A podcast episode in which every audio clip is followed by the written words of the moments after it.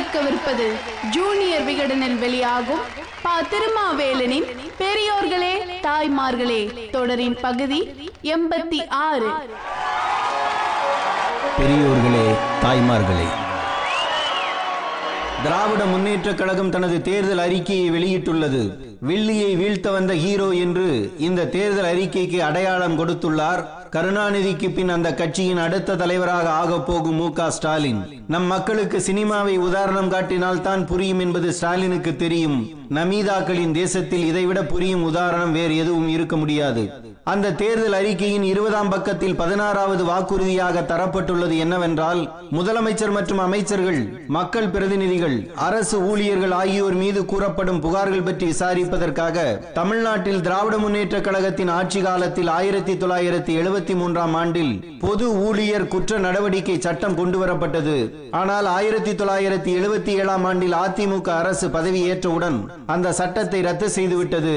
இப்போது மீண்டும் திமுக கழகம் ஆட்சிக்கு வந்ததும் முதலமைச்சர், அமைச்சர்கள் மற்றும் மக்கள் பிரதிநிதிகள், அரசு ஊழியர்கள் ஆகியோர் மீதான குற்றச்சாட்டுகளை விசாரிக்க லோக் ஆயுக்தா சட்ட அமைப்பு அமைக்கப்படும் என்று கருணாநிதி அறிவித்துள்ளார். உண்மையில் வரவேற்கப்பட வேண்டியது இது.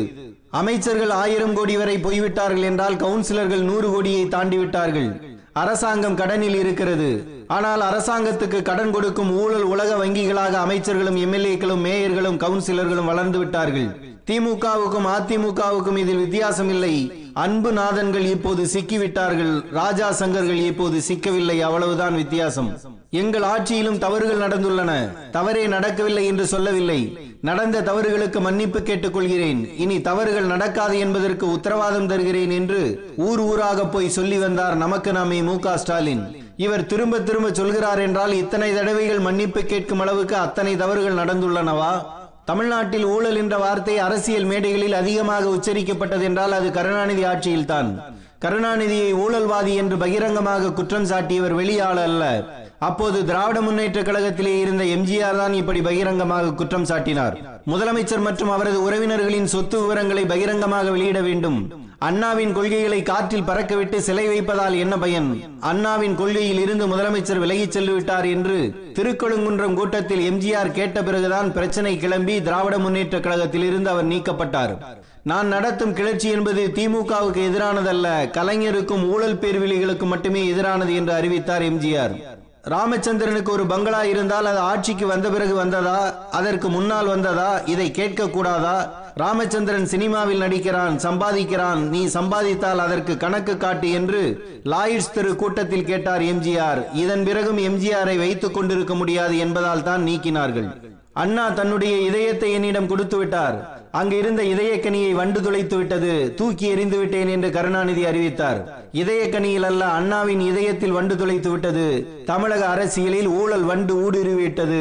இன்று எது தமிழ்நாடு, எது ஊழல் வண்டு என்று கண்டுபிடிக்க முடியாத அளவுக்கு வளர்ந்து விட்டது. 1972 நவம்பர் 4ஆம் நாள் அப்போதைய ஆளுநர் கே கே ஷாவிடம் முதலமைச்சர் கருணாநிதி மற்றும் அவரது அமைச்சரவை சகாக்களின் மீதான ஊழல் பட்டியலை எம்.ஜி.ஆர் கொடுத்தார். அவரோடு இந்திய கம்யூனிஸ்ட் கட்சியின் தலைவர் எம். கல்யாணசுந்தரமும் உடனிருந்தார். இந்த புகார் மனுக்களை உடனடியாக மத்திய அரசுக்கு அனுப்ப வேண்டும் என்று எம்.ஜி.ஆர் கேட்டுக்கொண்டார். அரசியல் சட்டப்படி சில விஷயங்களில் ஆளுநர் நேரடியாக தலையிட முடியாது. ஆகையால் இந்த மனுவை முதலமைச்சரின் பார்வைக்குத்தான் நான் அனுப்ப முடியும் என்று கே கே ஷா சொன்னார். மனுவை கொடுக்காமல் திருப்பி வாங்கிய எம்.ஜி.ஆர் குற்றவாளிகளே இதற்கு எப்படி பரிகாரம் காண முடியும் என்றார். இந்த மனு குடியரசுத் தலைவரிடம் கொடுக்கப்பட்டது. எம்.ஜி.ஆர் கொடுத்த மனுவை போலவே இந்திய கம்யூனிஸ்ட் கட்சியின் தலைவர் எம். கல்யாணசுந்தரமும் கருணாநிதி மீதான ஊழல் குற்றச்சாட்டுகளை தொகுத்து ஒரு மனுவை கொடுத்தார்.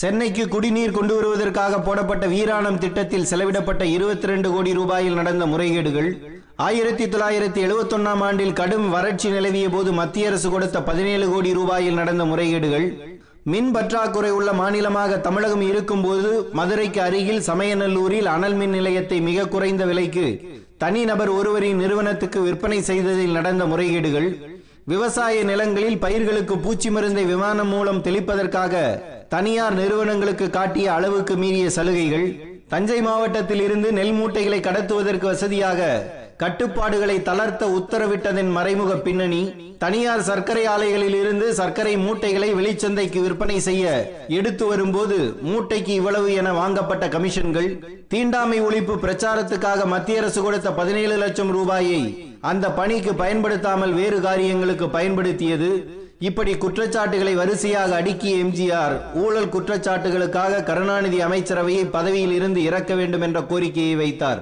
திமுக அரசு 1976 ஜனவரி 31 நாள் கலைக்கப்பட்டது. திமுக அமைச்சரவை மீது விசாரணை நடத்துவதற்காக உச்சநீதிமன்ற நீதிபதி சர்க்காரியா தலைமையில் விசாரணை கமிஷன் அமைக்கப்பட்டது. அன்றைய மத்திய உள்துறை இணையமைச்சர் ஓம் மேத்தா நாடாளுமன்றத்தில் பேசும்போது 1972 ஆண்டு நவம்பர் மாதத்தில் அதிமுக தலைவர் எம்.ஜி. ராமச்சந்திரன் திமுக அமைச்சரவை மீதான புகார்கள் அடங்கிய பட்டியலை மத்திய அரசிடம் கொடுத்தார். மொத்தம் 54 புகார்கள் அடங்கியிருந்தன. அவற்றில் முதலமைச்சர் கருணாநிதிக்கு எதிரானவை 27, மற்ற அமைச்சர்கள் மீது கூறப்பட்டவை 13, மீதி 14 புகார்களும் அதிகாரத்தை திமுக தவறாக பயன்படுத்தியதாக சொல்லப்பட்ட பொதுப்படையான புகார்கள். இந்த புகார்கள் மீது விசாரணை செய்வார் என்று குறிப்பிட்டார். நீதிபதி சர்க்காரியா டெல்லியில் விசாரணைகளை தொடங்கினார். எம்.ஜி.ஆர் உட்பட புகார் கொடுத்துள்ள அனைவரையும் குறுக்கு விசாரணை செய்ய கருணாநிதி தரப்பினர் அனுமதி கேட்டார்கள். ஆனால் நீதிபதி சர்க்காரியா அதற்கு அனுமதிக்கவில்லை. எனவே கமிஷன் விசாரணையில் இருந்து கருணாநிதி தரப்பு வழக்கறிஞர்கள் வெளிநடப்பு செய்தனர். கருணாநிதிக்காக சாந்திபூஷன், ஜி. ராமசாமி, கோவிந்த் சாமிநாதன், கே. வேணுகோபால் போன்ற புகழ்பெற்ற வழக்கறிஞர்கள் ஆஜரானார்கள். அந்த காலத்திலேயே டெல்லி வழக்கறிஞர்களை வழக்கில் வாதிட வைத்து இன்றைய ஜெயலலிதாவுக்கு பாதை காட்டியிருக்கிறார் கருணாநிதி. கருணாநிதியின் கோபாலபுரம் வீடும் முரசொலி அலுவலகமும் வருமான வரித்துறையினரால் சோதனை போடப்பட்டன. ராஜாத்தி அம்மாள் வீடு அப்போது ராஜா அண்ணாமலைபுரத்தில் இருந்தது. அங்கும் சோதனை நடந்தது. பஞ்சாப் மாநிலத்தில் இருந்து இறக்குமதி செய்த கோதுமையை பகிரங்க மார்க்கெட்டில் விற்க 2 கம்பெனிகளுக்கு அனுமதி அளித்து அதற்கு 4.5 லட்சம் ரூபாய் லஞ்சம் வாங்கியதாக 1976 நவம்பர் 9 நாள் சென்னை நீதிமன்றத்தில் சிபிஐயால் ஒரு வழக்கு தொடுக்கப்பட்டது.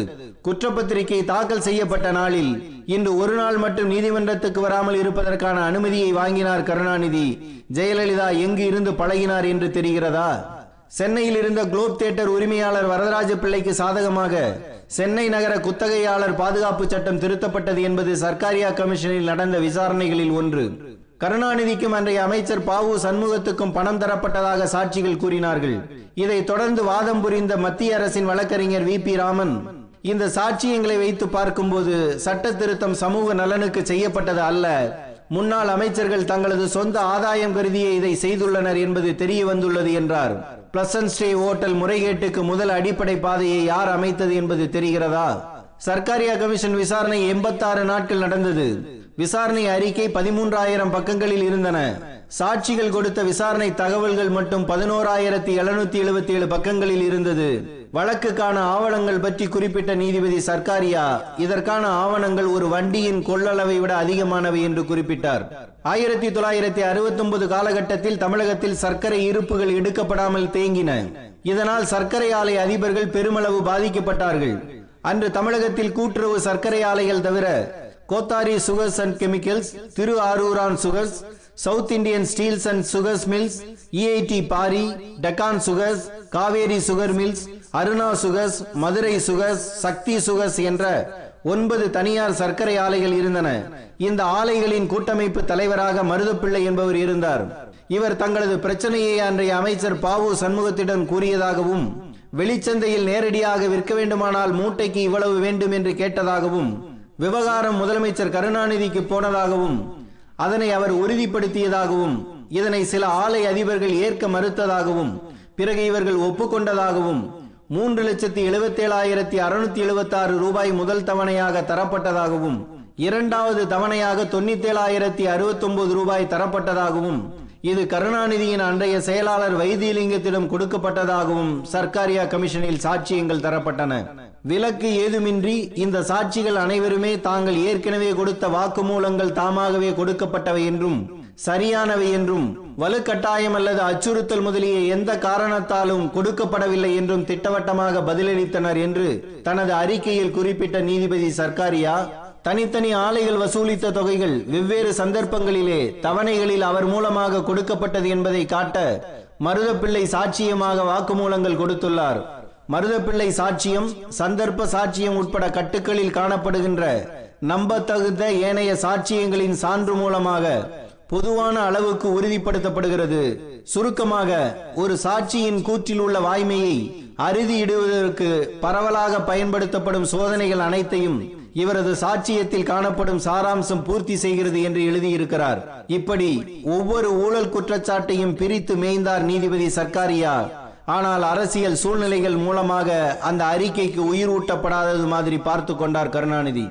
1976இல் ஆட்சியை கலைத்து பல நூறு திமுக தொண்டர்களை சிறை கொட்டடியில் சித்திரவதை செய்ய காரணமான இந்திராவை, தன் மீது ஊழல் குற்றச்சாட்டு சுமத்தி சர்க்காரியா கமிஷன் அமைத்த இந்திராவை 2 ஆண்டுகளில் ஆதரித்து 1980 தேர்தலில் கருணாநிதி கூட்டணி வைக்க என்ன காரணம்? சர்க்காரியா கமிஷனுக்கு உயிரூட்டி விடக்கூடாது என்பதுதான் காரணம். இப்போதும் மகள் கனிமொழியை கைது செய்து, அமைச்சர் ஆ ராசாவை கைது செய்து 2G குற்றச்சாட்டுகள் மொத்தத்தையும் திமுக மீது காங்கிரஸ் சுமத்தியது. 2014 நாடாளுமன்ற தேர்தலில் கூடா நட்பு கேடாய் முடியும் என்று இழி மொழி சொல்லி காங்கிரஸை கலற்றிவிட்ட கருணாநிதி இன்று 41 தொகுதிகளை கொடுத்து கூடா நட்பை புதுப்பித்துக் கொள்ள என்ன காரணம்? 2Gயில் 1G நான் என்றால் இன்னொரு G நீ. 2Gக்களும் பிரிவது சரியல்ல, ஊழல் உதடுகள் சேர்ந்தே இருந்தால் தான் நமக்கு நல்லது என்று முடிவெடுத்தார். தன்னை காப்பாற்ற கொள்கையை முதலில் அடகு வைப்பது, அது போதாது என்றால் தன்னை காப்பாற்ற கட்சியை அடகு வைப்பது, அதுவும் போதாது என்றால் தன்னை காப்பாற்ற தன்னையே அடகு வைப்பது. நாம் பார்க்கும் அரசியல் இதுதான். ஆனால் எதுவரை?